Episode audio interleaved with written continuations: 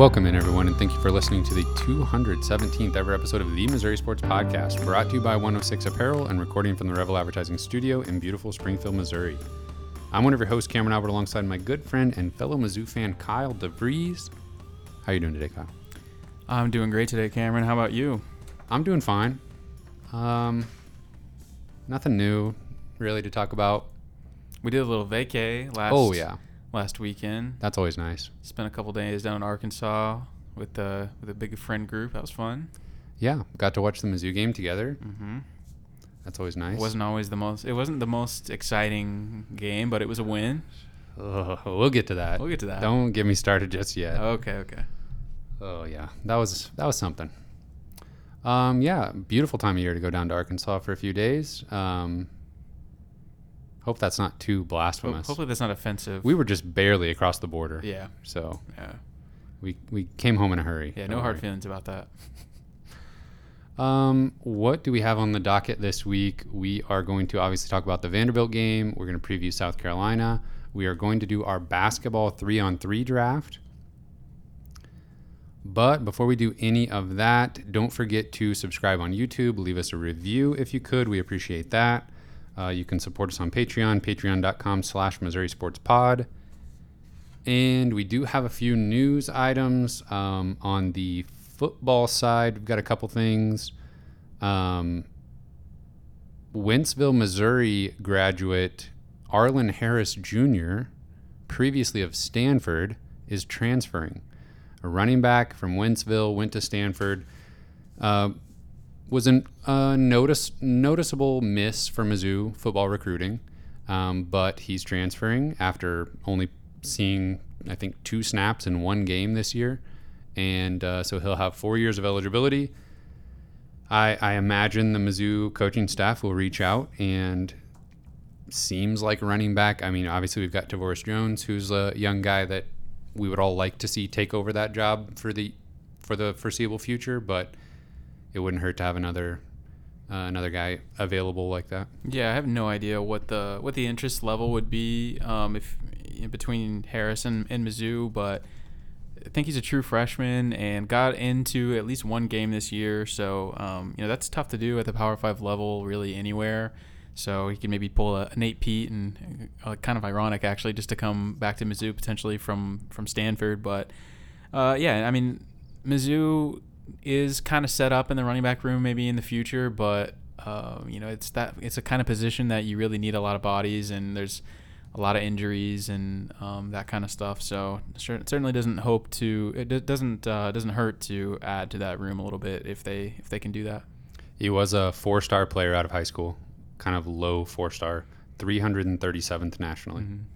That I mean that's the interesting thing about modern day college football though is if you miss on a uh, in-state guy, I mean legitimately there's a decent chance that that player could come back around in a year or two or whatever it is. So Yeah. we've seen that happen a lot in in football and we've seen it happen in basketball too.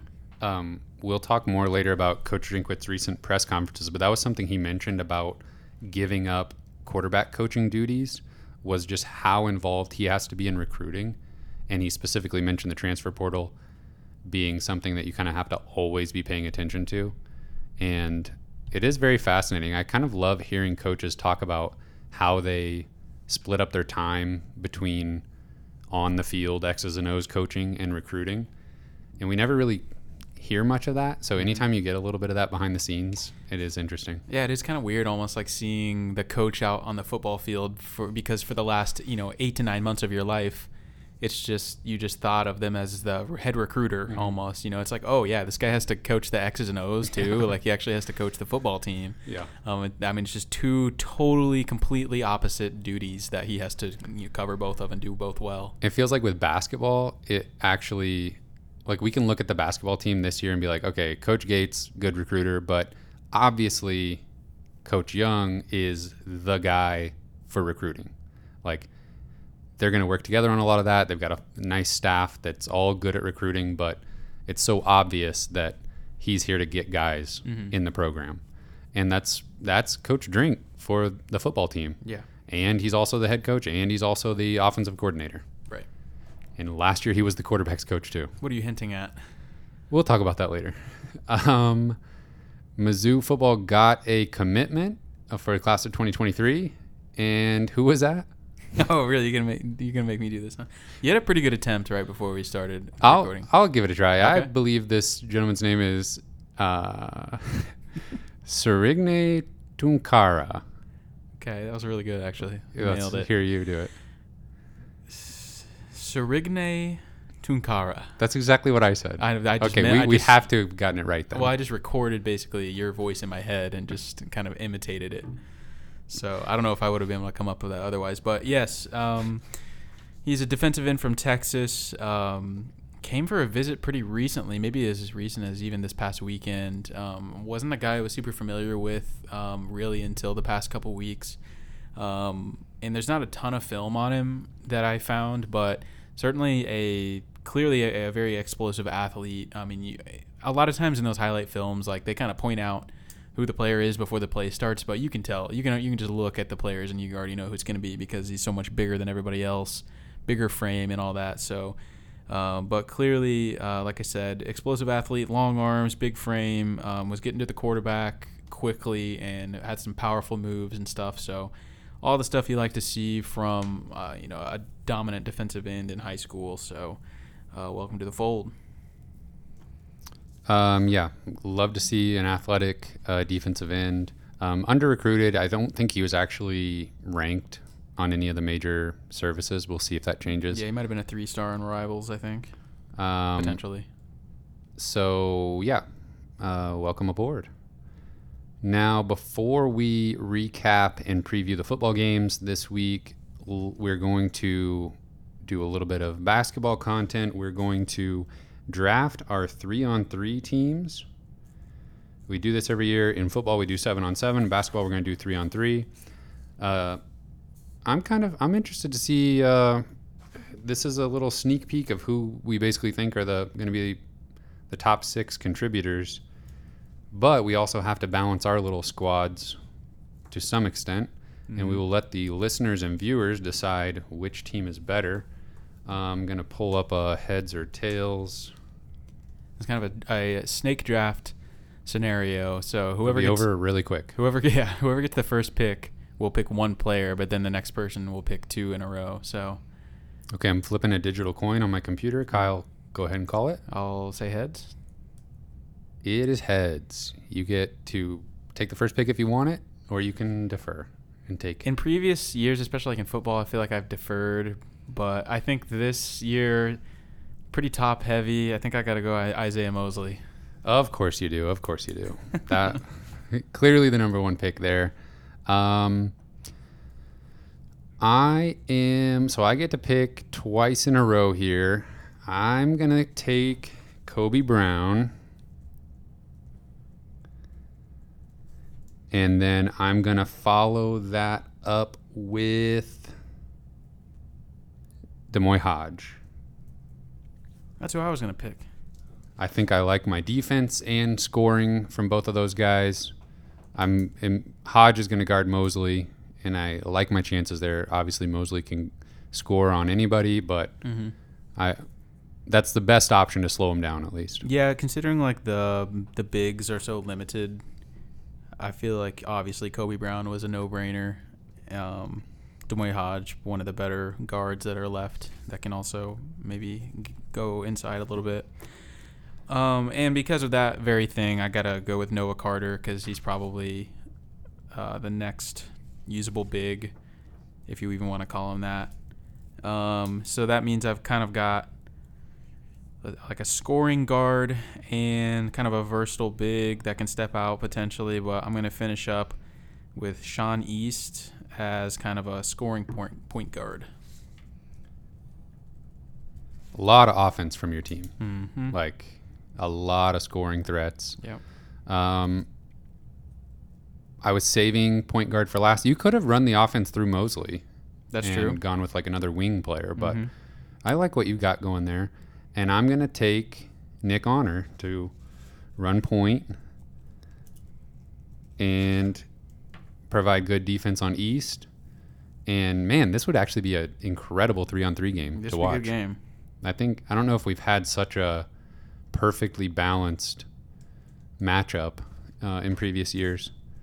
So I will say yeah. on Nick Honor, uh, Jon Rothstein on Twitter. He works for CBS. He's kind of a uh, college basketball junkie. He's uh, very well connected. very well connected, tweeting about college basketball year round. He specifically tweeted this week that Nick Honor is he's heard he looks really good in practice and he's kind of making a name for himself. Um, so you know, I have no idea how he has that information when no one else does, but I'll take it. I think it's a pretty um, verifiable source. So Yeah, Nick Honor is gonna he's gonna be playing a, a lot this year. I'm looking forward to it. So here's our three on three uh, squads, and you'll get to vote on Twitter uh, which squad you think is best, and uh, leave us a comment on YouTube uh, if you think we picked wrong.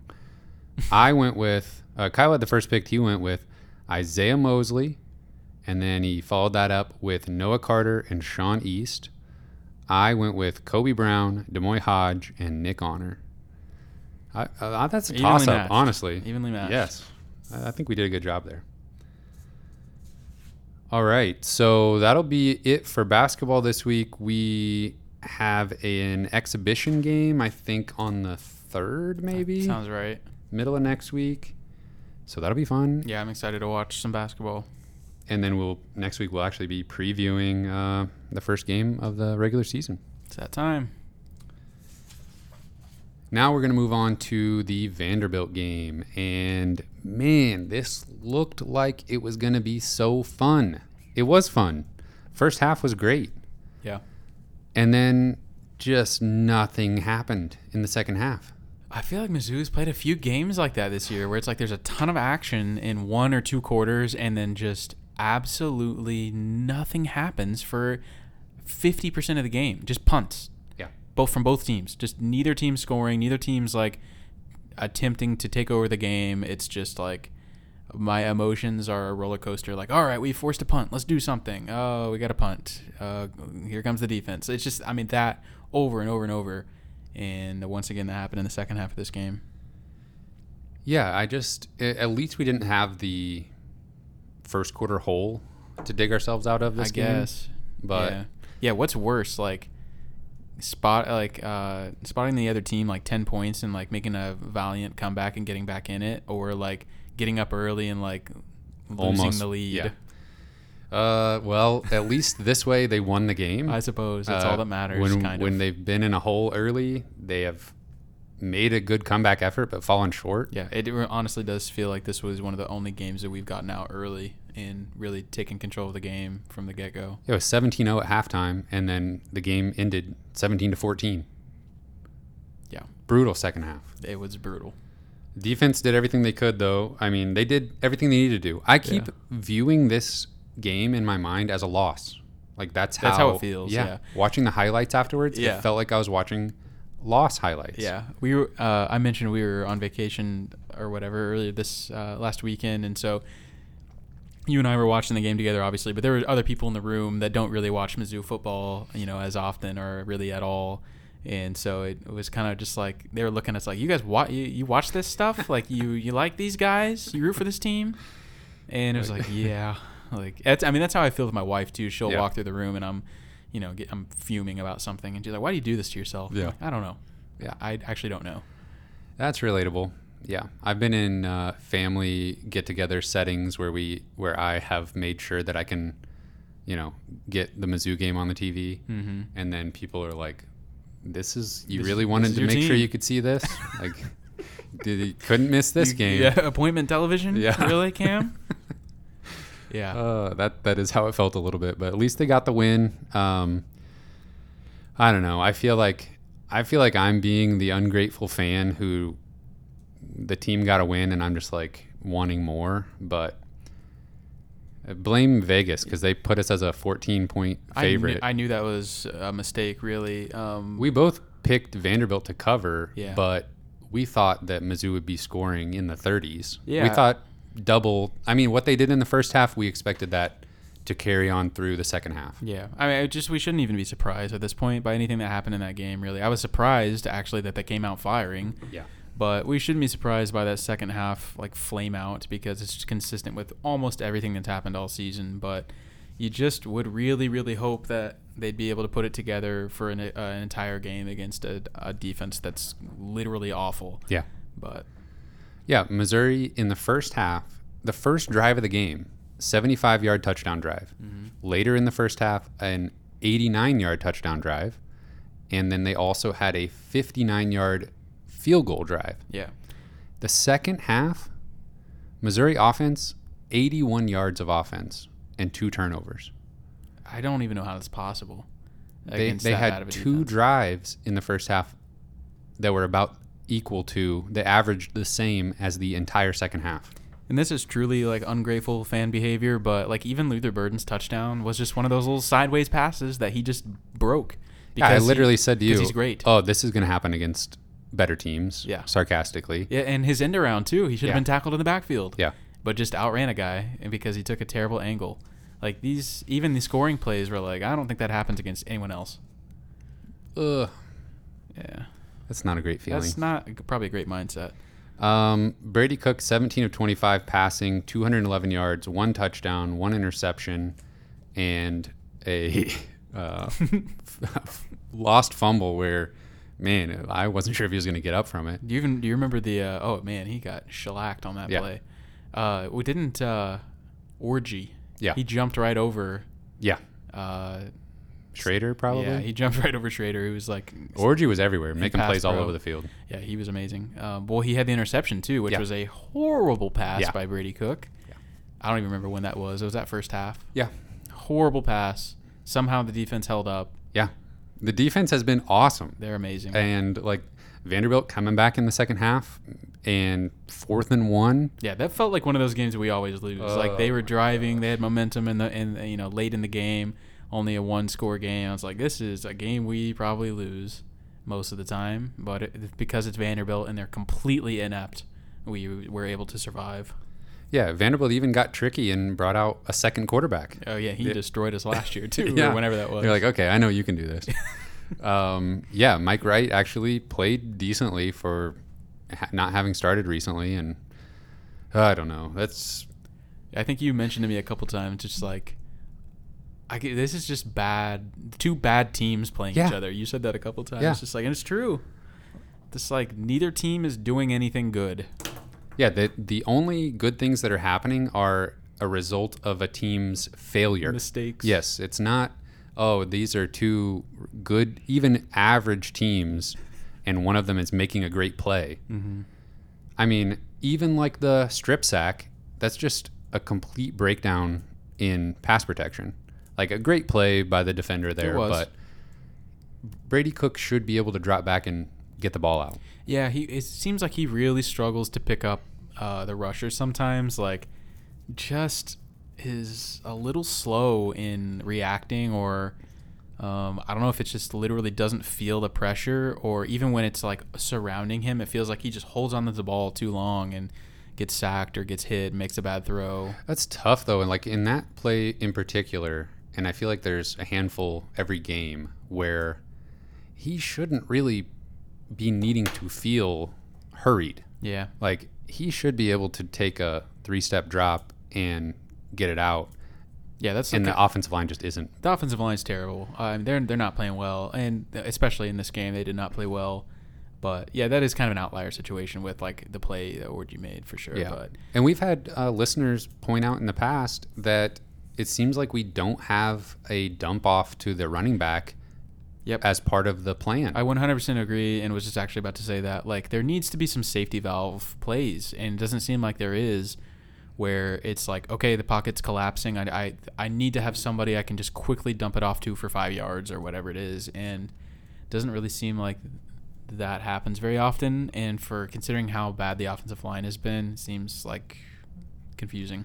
Yeah, it seems like there's a lot of NFL teams that have the the dump off to the running back is Mhm. like the second read. Yeah, Like you have your primary wide receiver target. If that's not there, and if you're getting hurried, yeah. find the running back as quick as you can. Or just a tight end that goes and Yeah. sits down at the front, the first down line or Right. something. well, we Yeah. know we don't have that. We definitely don't. That so like that's like Barrett Bannister or somebody that's doing that some of the time, and that's successful.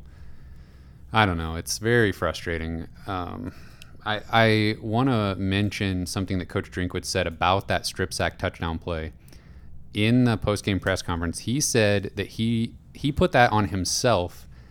Basically, he didn't like his play call there to the extent that he said he thought he should have run the ball there and punted and put the defense back out there. I don't know if I love that mindset. Like I feel like I'm being a little bit nitpicky, but you should be able to play to go get a first down. Sounds like bunker mentality. Exactly. So, yes, that would have been a better outcome than a strip sack touchdown by the defense, Of but course. it seems like there's something in between giving up on the drive Yeah. and just utter disaster of a Yeah, play. it's just like wait for the wide receivers to run 50 yards down the field. Yeah, there's got to be something in between those two. and probably probably there's something there. Like if Cook has enough time to get the ball out, there's decent chance that's a su- successful play. But I, if I don't know, I, I everybody's being very critical of everything Coach Drinkwitz says right now, me included. But there's just certain things where I'm like, I don't know about that uh, Yeah. thought process there. Yeah, I don't either. Um, might as well talk about the other one, uh, which is Sam Horn. Um, it came out on the broadcast. I had, I didn't see any tweets about this pregame, but the broadcast was saying that they were told by Coach Drinkwitz that the plan was to get Sam Horn some snaps, and that didn't happen. And Coach Drink said in the post game that that was the plan at halftime, up 17-0.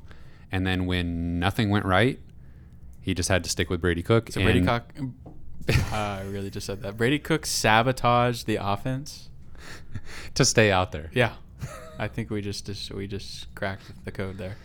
Um, I don't want to think about that being the reality. Uh, I'm totally joking. I know, For anyone out there that's like thinking I'm really doing a conspiracy theory, but it's a pretty good one. yeah, I mean it's just, ah man, it's frustrating, and I guess I don't. I mean, I don't know. We've analyzed Coach Drinkwitz and his like public relations so much, like this off season and this season. That's where you love to be. Yeah, just like nitpicking. Like Yeah. we're talking more about what he says outside of the game than Yeah. the actual game. Yeah, Yeah. but That's when you know you got a good team. yeah, absolutely. But I don't know why you say anything really if you know there's a chance that you might not do it. Yeah, I mean, if anything, like put him out there the first drive, eh, first drive of the second half. Yeah. If like that's when you felt like you were headed towards that outcome, do it then. Don't wait around until I, I don't know. Just like that. Honestly, all of that talk feels like an acknowledgement that perhaps a better quarterback is on the roster, and maybe we'll get to that point someday. Yeah. yeah, I don't know. I don't think Sam Horn's going to come in and change the season or anything like that, but I think fans just want to see something different, a change of scenery, maybe a little bit of a glimpse of hope for the future and I'm just glad that uh, Brady Cook was able to go back out there after that big hit because you know who was gearing up, ready to go out there and lead the offense was Jack Abraham, yeah. not Sam Horn. Yeah, that was another thing like what? Like what? Why? Yeah. Yeah.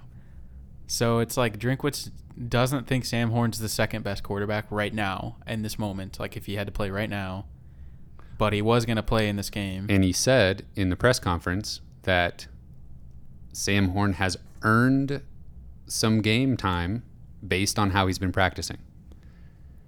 Apparently, not enough to have the backup job, though. hmm I will also point out, like uh, in the pregame warm-ups and stuff, like Tyler Macon is not even participating really in drills or any or like pregame warm-up type stuff.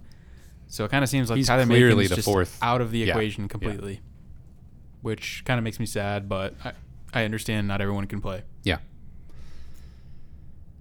Okay, I don't know what else there is on that with the quarterback situation. I mean, is there any other opportunity the rest of the season for New, them? New Mexico okay, State. that's true. That's that's probably the only game that realistically we could expect him to play. We If- have if- to see him now. if it's just like we have to be blowing somebody out Yeah. for him to get in there, it's probably it's not going to happen It's sure, surely it'll happen against one. New Mexico State. That's it. That's it. But better than nothing. We'll see how see. things go before that point. I mean, va- literally, Vanderbilt's defense might be on par with New Mexico State. yeah, honest- so it's not even a shoe in that we could blow them out. yeah. They're bad though. We will. They're bad. Yeah, We'll get to be that. Fine. We'll get to that. Um, okay. Anything else? The Vanderbilt game. Luther Burden, he's really good. Yeah, um, but again, I don't know that he makes those plays against better athletes on probably defense. Probably not. But I'm glad to see that he's mostly healthy. And I mean, we kind of talked about maybe a little breakout game. I would say this is by far his best game he's had. Mhm. He scored two touchdowns. Nothing in the second half though. Nothing. But that's the entire offense.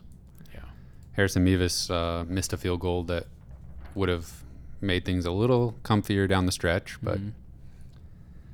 That's one of those games like next year when we're thinking about okay, what happened last year against Vanderbilt? I'll be like, I have no clue. I will not remember this game Nothing- at all. nothing good. a win, that's all. Yep. Um, okay, kind of transitioning into the South Carolina game this week. Um, previewing that, uh, Coach Drinkwitz said that Cody Schrader will take over the lion's share of snaps at running back. Um, he did have a good game. He had 14 carries for 84 yards, but more so than that, I think what is making this decision is Peat 11 carries for eight yards and a lost fumble. Yeah, he did not look good at all. Yeah. And you know, I think some people have talked about whether you know the fumble against Auburn is still kind of haunting him a little bit, but that's possible. But I feel like he's looked good since then, Yeah. like in other games between um, the Vanderbilt game and the Auburn game. But in this game specifically, he looked really not explosive at all. Was not hitting the holes and, and, and fumbled and. And Schrader, you know, he's he's extremely limited. We know that. Um, he's you know, he is what he is. He's But- performed better this year than I expected. me too, by by a very large margin, and he's pretty shifty, especially if he gets out, you know, into the second level a little bit. He can he can maneuver around pretty well out there. So, um, and he, I don't think he's fumbled or anything this year, so he's he's pretty reliable. Yeah, and I'll admit, like I feel like you and I both were not riding the Crody Crody Shader train. Crody, Crody Shader. In the preseason, we kind of thought that that would not we be. thought it'd be like that Silver Dollar City train a little bit, oh my goodness! but oh, yeah, he's thoughts and prayers to anybody that was riding the Silver Dollar City train yesterday. Tipped Yeah. over. did, did, did a little tip. Um, what are we talking about? Uh, Crody. Yes, uh, Coach Drinkwitz specifically mentioned his consistency, and that I think is speaks more to Peat's inconsistency more than anything, because that is he, as good as he's looked. I mean, a game like this against Vanderbilt, 11 carries for eight yards. That's kind of a wild swing of outcomes there. We want Tavorus Jones. Yeah, be, be patient. We want him. We uh, let's. Don't burn that shirt though. He's been playing a little bit on special teams. Oh, am I, am Maybe I wrong? maybe he's already burned We might have to look into that. Okay. Um, if not, though, then yeah, That's true. He did like return a kickoff Yeah. a couple games ago Yeah. or something. So as far as I know, that if that was just that one game, then that's only two games, and Yeah. he can play the whole second half against New Mexico State and Arkansas. And another game of, of your choosing. yeah. Um, what else here? Uh, defensive tackle Josh Landry is out for the South Carolina game. Um, seems like we'll probably see uh, Marquise Graciel uh, for the first time this year. Mm-hmm. So that's exciting. I'd be fine with that. Um, the coaching staff, uh, I think Coach Baker specifically said Graciel is a guy that he thinks can contribute to this team this year before it was announced that Landry was going to be out for this game. Yeah. I mean, yeah, he came in like over 300 pounds, like in a good way. Like not like he's good weight for Yeah. the most part. Uh, maybe had a little refinement to do um, in the in the weight room and everything, but it sounds like he's made even quite a bit of progress on top of what he was when he came in. So uh, he should be ready to go uh, physically. Uh, the last thing I want to mention before we dig into South Carolina is uh, Coach Drinkwitz really talked about the need for improved offensive line play. And he specifically said, and I don't know what else you're going to say, but he said that that is something that is correctable this year, and he expects them to look better moving forward. I don't know how you make that happen. Good luck. But Well, I mean, they've played better at times. Yeah. And I don't know if it's just getting the right guys in the right positions because it seems like guys are kind of moving around a little bit. Some guys are. I don't know. I've I I have I don't know anything about offensive line, to be completely honest. I, just don't hope that this is the low point is still getting a win against Vanderbilt, but they were getting pushed around They were. against a not very good Vanderbilt. And in other games, they have dominated the point of attack. I have no idea what. How do what you look is. better against Georgia's defensive line than Vanderbilt? I don't know. Uh, were you going to mention the question that was asked about uh, offensive play calling? Oh yeah, yeah, yeah. So, um, yeah, Drinkwitz was asked about an offensive coordinator or like how he. I can't remember the exact question. Yeah, just like, would you consider giving up play calling? I loved his answer. Honestly, he was basically like, "Yeah, of course. Like I, anything's on the table to help the team win." But he said that he would not do that this year because that's not. And I understand that that's not necessarily the kind of change you can make in the middle of a season. Yeah. Um, He did say something kind of interesting, like he caused this, so he has to fix it. Yeah. I don't, know, Uh, I don't know what I think about that. Yeah, I think what he's trying to say is this is how the roles are right now. Sure. We're going to continue that for this season, and we will. He did say that that's something he would look at in the offseason. Yeah, it, I was I was pleasantly surprised with like how not like defensive he was about Mm-hmm. it. Like he was very open and w- seemingly honest. I'm a little bit afraid that he was like some fake like openness. Yeah. eh, With like the line that he said about like he's got to f- fix it. Yeah. Like I don't know that that's true. That you need to fix it. He did also say that it's not an ego problem for him. He would be fine with Yeah. giving that up. I think he even said something like, "I've always dreamt of being a coach and not having to call plays." Like, Mm. okay, well, you could have very easily Yeah. avoided that whenever you were hired, but And that's kind of when he started talking about the responsibilities of recruiting and Yes. all, you know. But at this point, like I think most people understand like recruiting is what he's excelled at. Maybe just keep focusing on that. Like Josh Heupel, great offensive coordinator in a lot of the stops he had. He's the head coach at Tennessee. Tennessee, if you didn't know, is like a top five team in the country. He does not call plays. Like someone else handles that. He kind of plays the CEO role, whatever he needs to do. I just, at this point, I think I'd like to see that happen in Missouri next season. I do too, but I do think that that is a tricky spot for a head coach. You have he's going to have to find somebody that he really trusts and that they really see eye to eye philosophically, in year four. right? And he obviously I don't know, if, I think if he kind of had that guy that's been on his staffs, you know, for many years, we might have already seen that more. Maybe. Um, so I don't know how easy it'll be just to like, oh, just go pick somebody up, unless it's like this is now your offense and I'm going to take a step back. Yeah. And it's not like a foregone conclusion that the play calling is the reason why the offense is struggling either. So, Absolutely, yeah. I mean, I think it's part of it, but there are other obviously other struggles that are happening. Okay. If you got three things: offensive line play, quarterback play, play calling. Is that I think that's the order I would put them in as far as what the problem is right now. Oh, okay. Yeah, I think I agree with you. I think offensive line is the biggest issue. I also think, but Brady Cook's pretty close. Yeah. up there, but yeah, And those could all help each other too. Those are all those Yeah. all impact they're, each other. They're connected. So, you know, get one of those things better, the others will follow to some extent. Yeah, I definitely think offensive line though. If that was to just be really good individually, I think Yeah. that would be the the most impactful change probably if it was like significantly better. Okay, what do we know about South Carolina?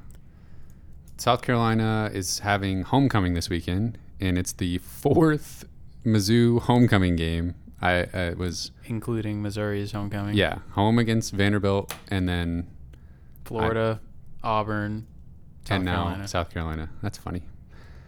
You don't necessarily want to be scheduled as a team's No. homecoming game. Kind of like Vanderbilt. I feel like they're Yes. our homecoming game, like Exactly. most years that they play it in Columbia. Yeah. So South Carolina is five and two. Uh, they lost to Arkansas early in the season and Georgia.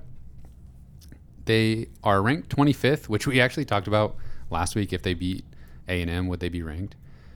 They're ranked 25th, and their wins are not that impressive.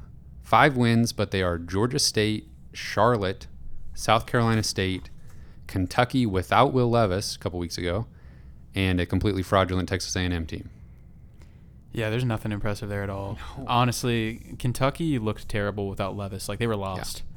And A&M it's just not a great win right now. Yeah, Their season is kind of falling apart. yeah. I wish we had A and M on the schedule just as not necess- not like oh they're bad. I think we it's a guaranteed win, but just sort of that barometer of like what really is the pecking order in the SEC. Mm. uh, uh, it's interesting that Texas A&M is like a team that I think Missouri could compete compete with this year. They've competed with everybody, but Yeah. Yeah, I think South Carolina is actually maybe about one of the best examples of that too. It's just like this is a team that we should be competitive with or beating most years, and we have. But uh, Drinkwitz is three zero against South Carolina. yeah. Uh, this is a pretty good barometer game. So South Carolina doesn't blow me away. I mean, we talked about their wins. Uh, they're tenth in the SEC in points per game allowed, tenth in the SEC in offensive points per game. Um, they do have Spencer Rattler, who is very talented, but they've kind of they've figured out something in the last few games to kind of rein him in a little bit. He started off the season pretty terribly. Uh, he still has 1,400 yards, uh, only five touchdowns to eight interceptions. But in more recent games, they've kind of gotten him to play a little bit more in control and a little bit more of a game manager because they do have an excellent running back in Marshawn Lloyd. He's averaging almost six yards per carry and has nine touchdowns on the season.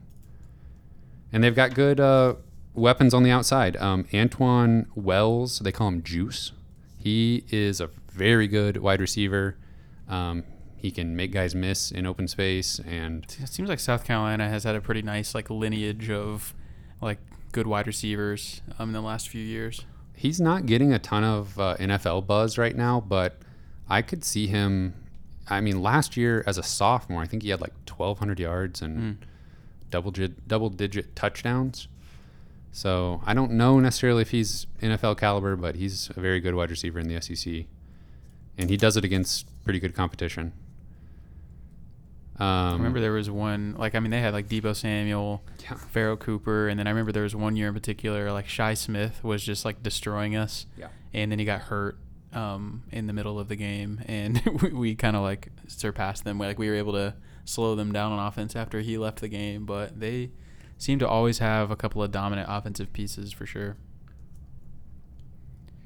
And like South Carolina was very much like the sexy pick this offseason to like to be much improved. I mean, they're the coach kind of has has that swagger a little bit, um, and yeah, the the double Oklahoma transfer with obviously Spencer Rattler, like you mentioned, and Austin Stogner, who was like a pretty productive tight end. Um, so which he hasn't done a whole lot, but more so than any Missouri tight end has done. But that's not saying a whole lot.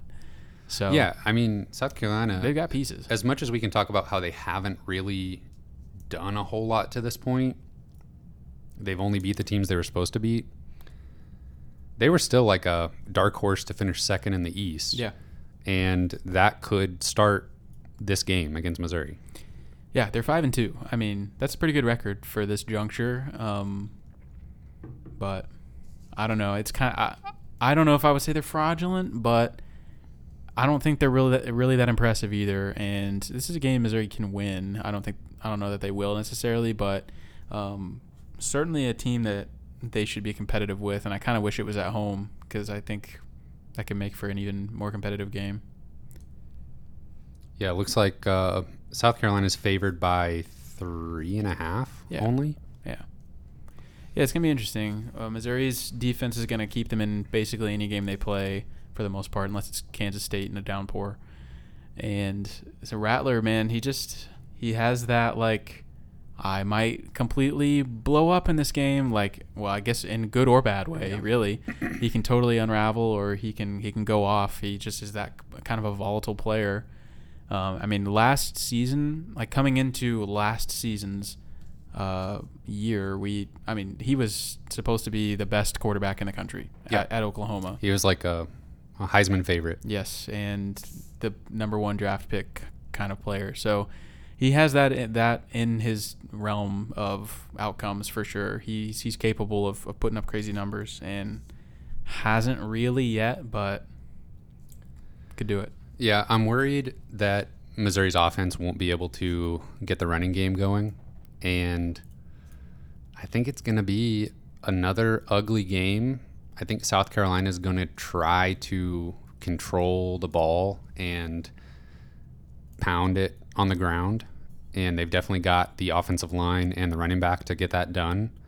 So, as weird as it sounds for how, you know, talented really Spencer Rattler is, I think you're going to have to make him beat you if you're Missouri. And keep the ball in his hands. And if he goes out and is incredible and beats you, so what? And you got to, I think that's the only chance Missouri has. Make him throw the ball around, try to get him into a spot where he makes a mistake, and then capitalize. Mm-hmm. And I think South Carolina is going to look at it the same way.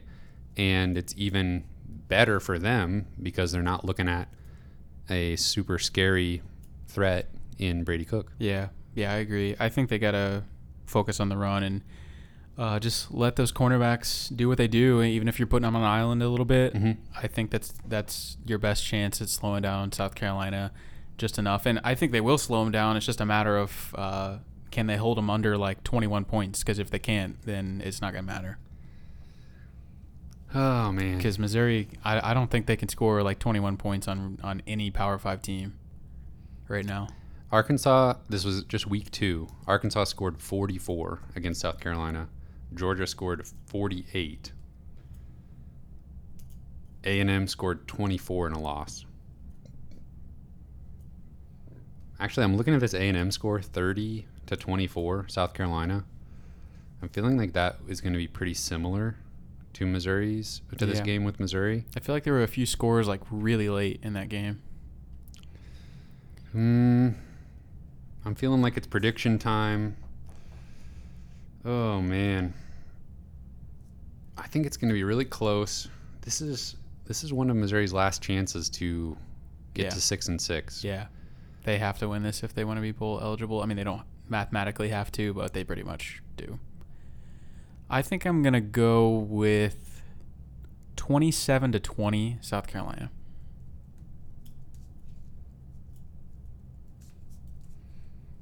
Is that generous saying Missouri's going to score 20 points? Hmm, maybe. Um yeah, Kentucky, Tennessee, New Mexico State, Arkansas. Got to win either here at South Carolina or against Arkansas at the end to get bowl eligible. Oh man. Just have to win one of those, though? Plus New Mexico State. Of course. Yeah. Yeah. Well, um, it's doable. No, that would I'm wrong. That would only get us to 5 wins. Okay. Never mind. That's probably not doable. Oh man, that sucks. We're only at three wins right now. We're three and four. Yeah. Yeah. You got to win this game. All right, they're gonna do it. Uh, oh.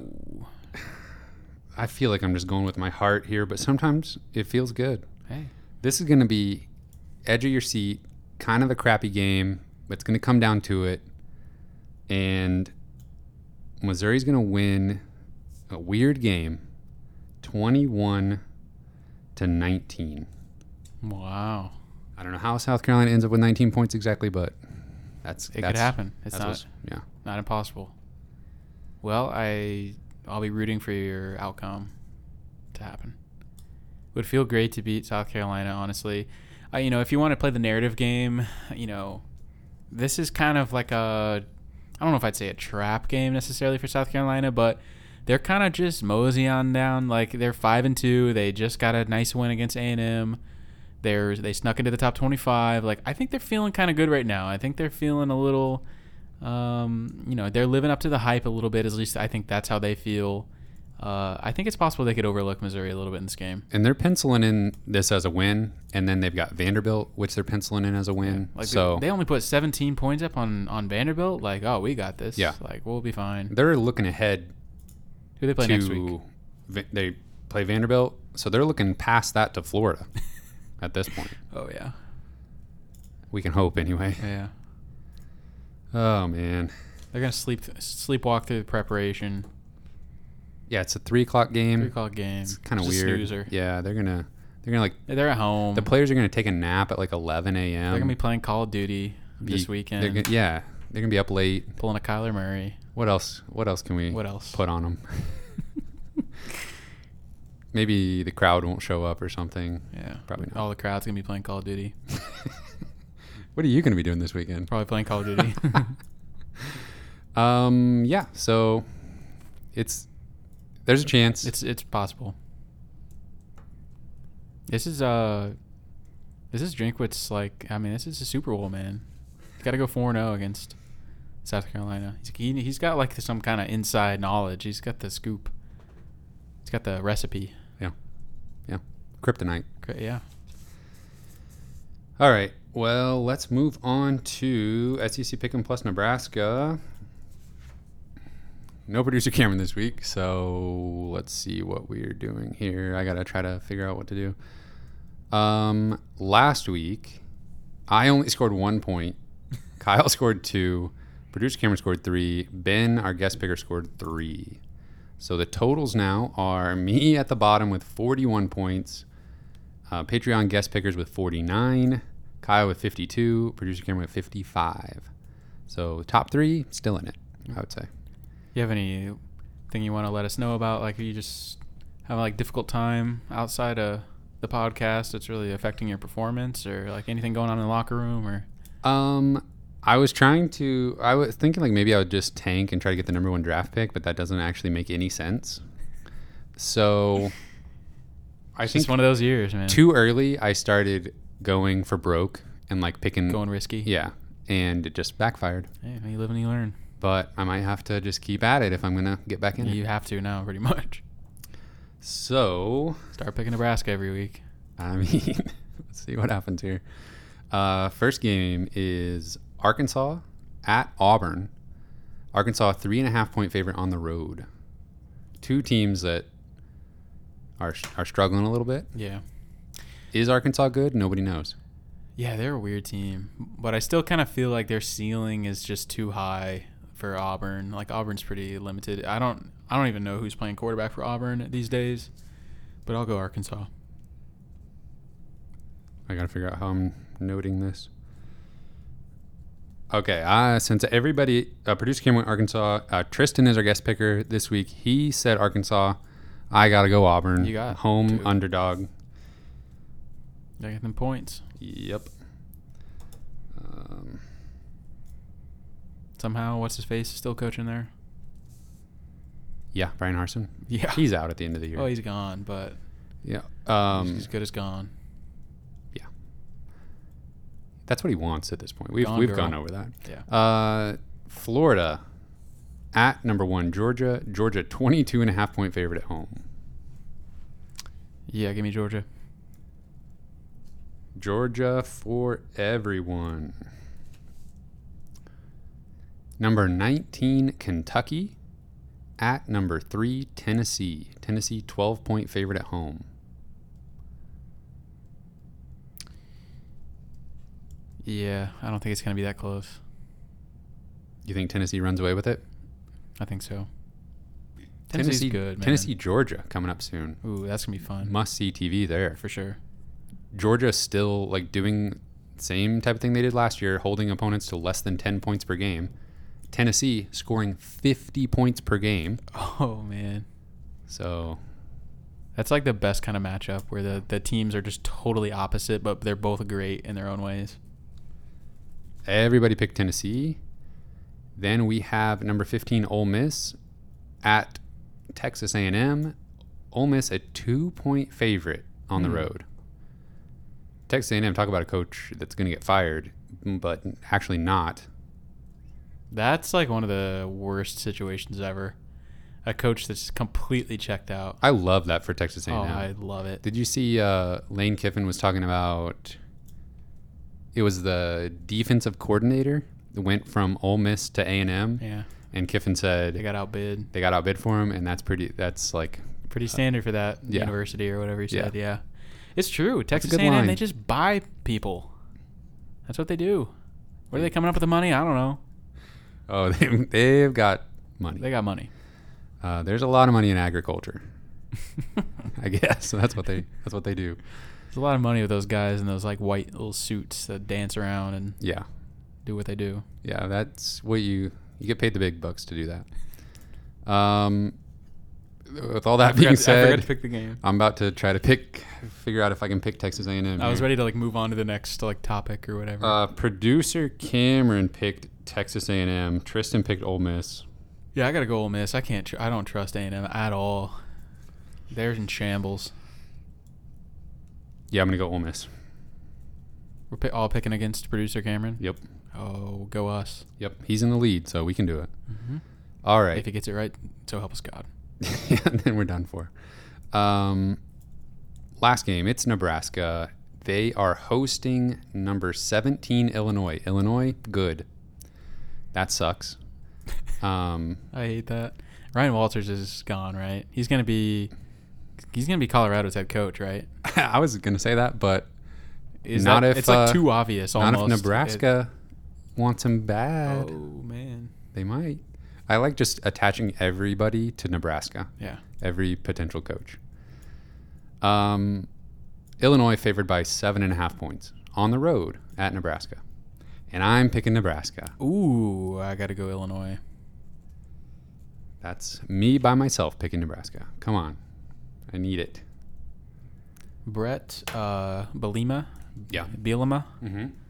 He's just really back in that ten, that Big Ten, huh? That's he just thrives. He's just in the Big instilling Ten. his Big Ten culture. Maybe he'll go to Nebraska. Ooh.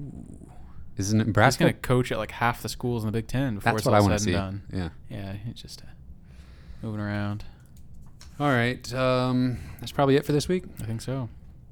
All right. Well, special thank you to our Patreon supporters at the $10 level and above Britt Treece, Brian Smith, Ryan Demore, Tristan, Ben Smith, Parker, Daddy JD, Louis Hernandez, Tim Keens, Tyler Harsell, Brandon Garofalo, Brandon Hanks. Thank you. Thank you, guys. You can find this podcast on Spotify, Apple Podcast, and Google Podcasts. We're on Twitter at Mizzou Sports Pod, and you can email us at MissouriSportsPod at gmail.com. You do. I knew you were going to do it. I knew it. I was literally just laughing because I knew you were going to make me say it. And you can find our t shirts and stickers at on our online shop. on our online shop at Missouri Sports Pod at bigcartel.com. dot bigcartel. Dot bigcartel.com. It's in the description. Link in the description. Link in the bio. Um, thank you everyone for listening. We will see you next week after win.